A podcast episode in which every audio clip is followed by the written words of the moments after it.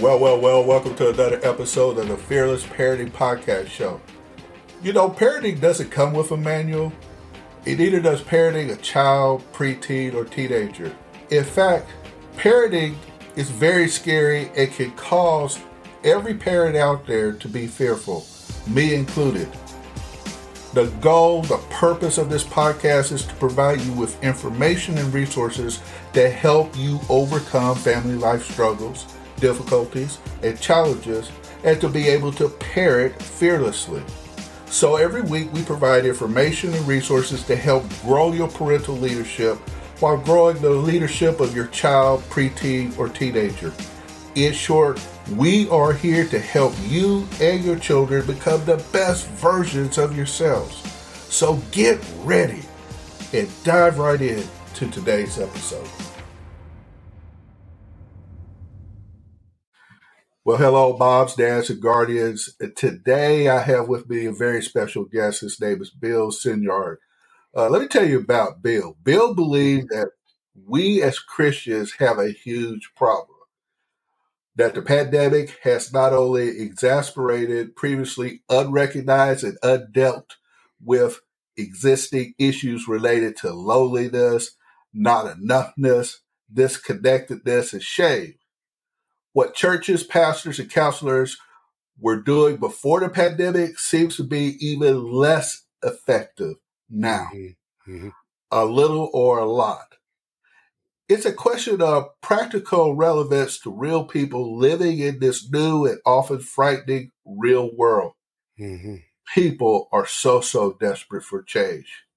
So, without further ado, here's my guest, Bill Senyard to talk about all of this and more.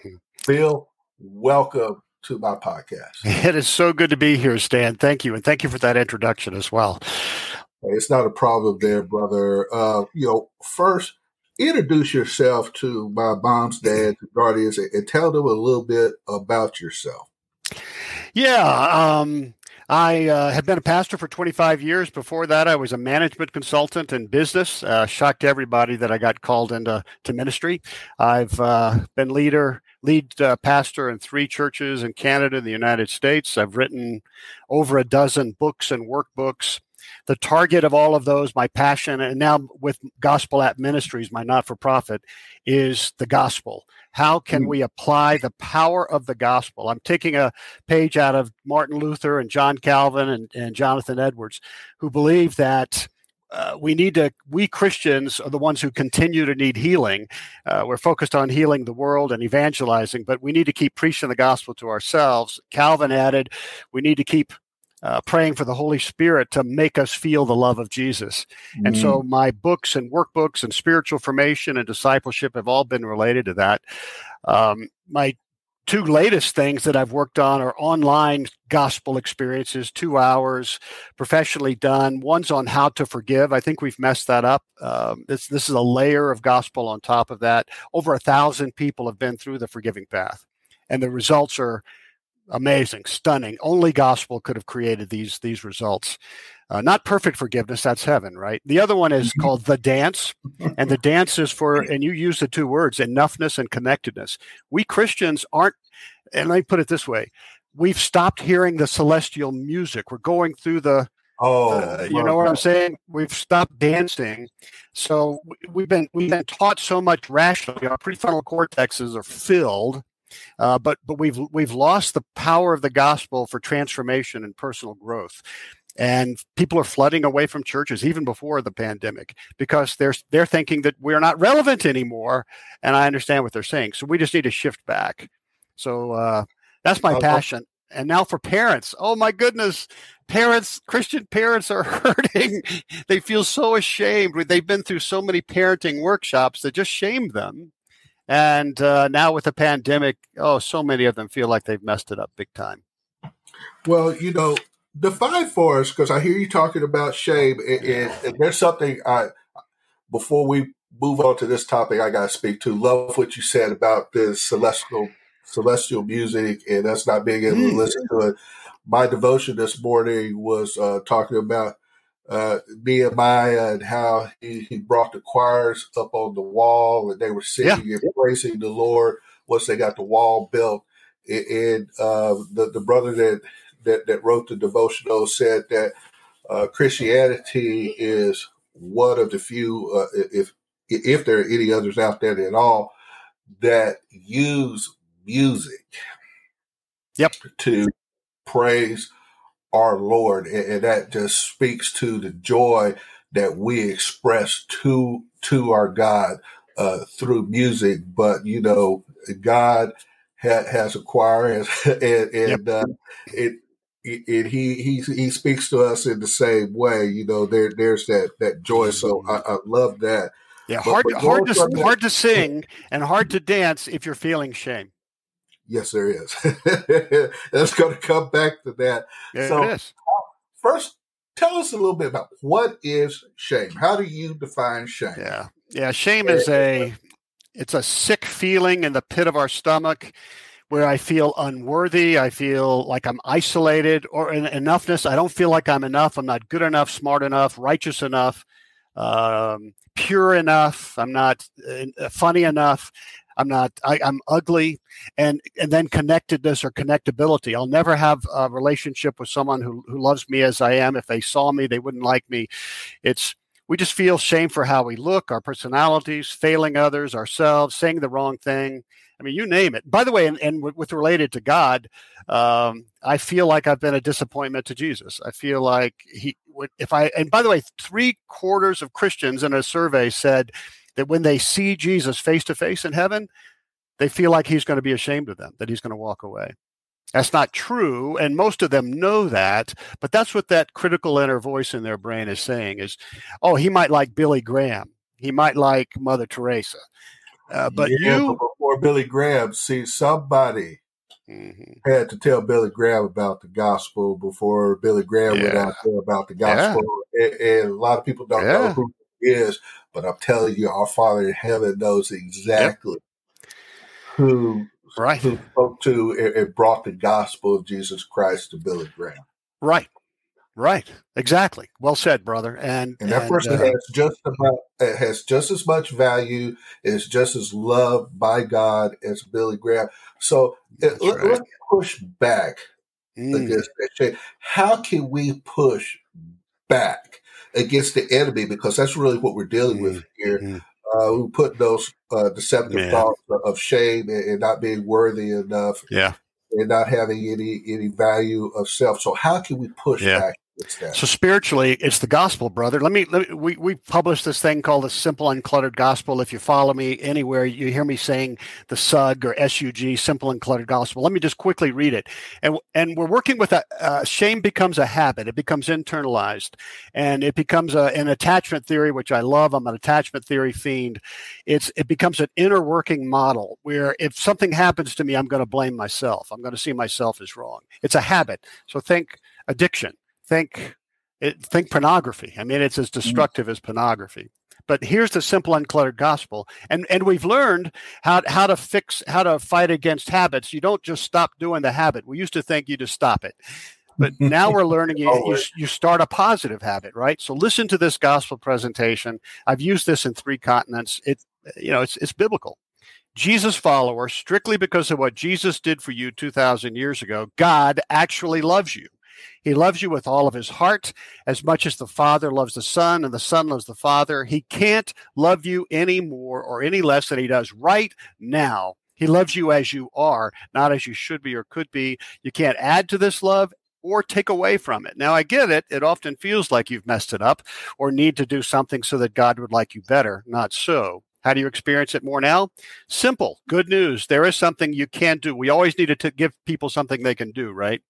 Absolutely. You can take daily baby steps to ask the spirit inside of you to make you know, experience, and feel just how much God loves you right now.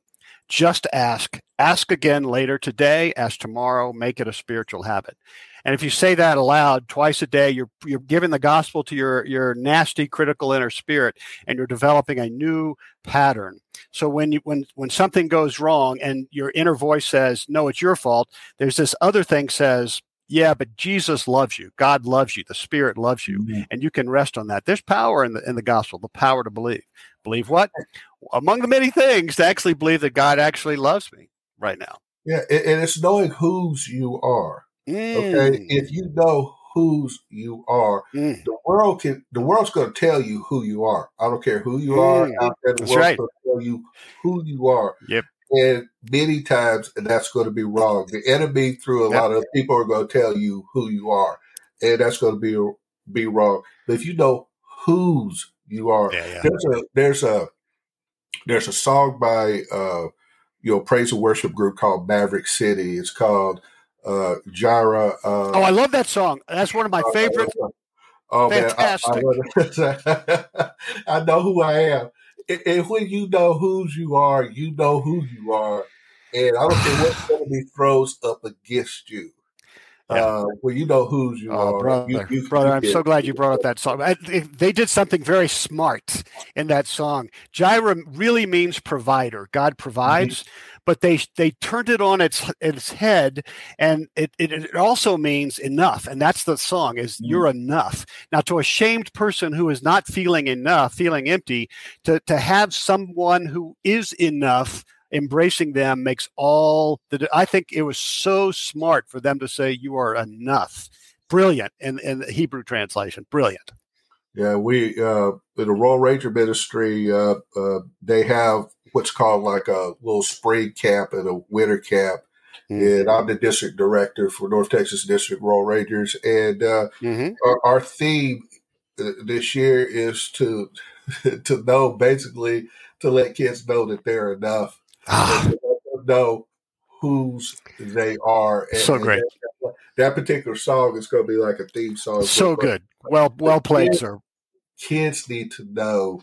Yeah. And parents need to know. See, because if a parent goes around inside the household, they know who yeah. they are, they know whose they are, and they let their kids know who they yeah. are, whose they are. Those kids will start to understand and see, wow.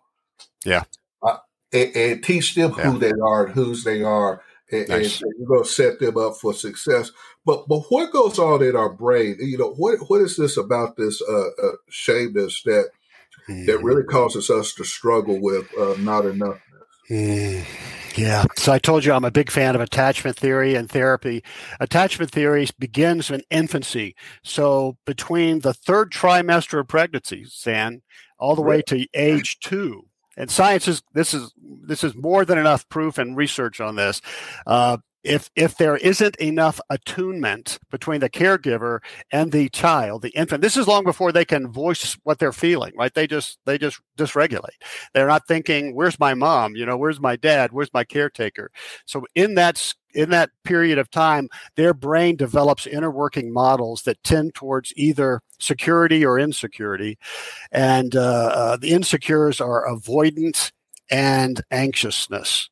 And those are the, the two things. We're, we're building on this in, in that good enough parenting class that I'm going to mention to you. But uh, if attunement, by the way, is and is uh, let me see, I've got a great definition for it here. Sorry for the science behind this, but this is credible stuff. No it's the it's the emotional sensing of, of others, knowing their rhythm, affect, experience by being in their skin, going beyond empathy to create a two person experience of unbroken feeling connectedness by providing reciprocal effect and resonating response. So when a mom or a dad or a caretaker is looking at their baby, and you've, you've been there, and that baby and, and their eyes are locked there is we're showing now there are actual neural connections.